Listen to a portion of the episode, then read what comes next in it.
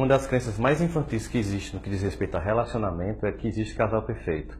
Ou então que existe almas gêmeas. A única coisa que existe são almas que gemem. Quando a gente tem essa ideia de que existe um casal perfeito, a gente cobra tanto do outro isso, que a gente termina estressando o relacionamento. Fica esperando uma pessoa perfeita, um príncipe encantado, uma princesa, isso faz com que o nível de frustração entre as pessoas aumente, desde um simples namoro até um casamento. E de repente, quando você não gosta da pessoa e ela tem muito defeito, você dispensa ela e chama a lista de reserva. A gente tem direito a fazer o test drive. De repente, a pessoa não funciona num aspecto que é muito importante no relacionamento e você vai atrás de outra pessoa até que tenha assim o máximo de coincidências com aquilo que você gostaria como padrão para o que você estabeleceu na sua cabeça como o homem ou a mulher ideal. Agora, mesmo assim, essa pessoa completamente idealizada é fruto de uma fantasia. Eu lembro muito quando eu vou assistir comédia romântica com minha esposa. Acontece muito isso. Eu percebo que as mulheres ficam tocando nos namorados dizendo: Por que você não faz isso comigo? Você não me deu essas flores. Você não fez isso comigo. Você não levou para um jantar à luz de velas.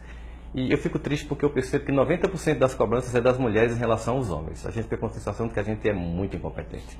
Mas a gente pode correr atrás e começar a perceber o seguinte: o que é que eu não tenho feito?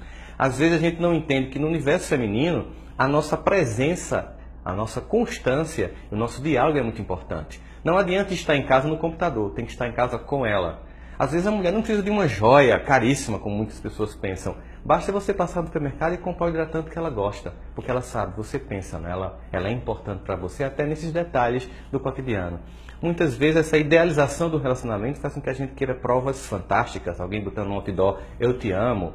E a gente vê hoje muita palhaçada, né? Muitas hashtags, meu amor, que bom estar aqui com você, quando na verdade na intimidade o casal está com muitos conflitos. Então, o relacionamento ideal só existe na cabeça das pessoas que idealizam demais a vida e se frustram com o cotidiano, que se tivessem um pouco mais de maturidade, mais tranquilidade, observariam e teriam, sobretudo com relação com quem está perto, um sentimento de gratidão pela pessoa que nós temos ao nosso lado, com os defeitos e com as virtudes.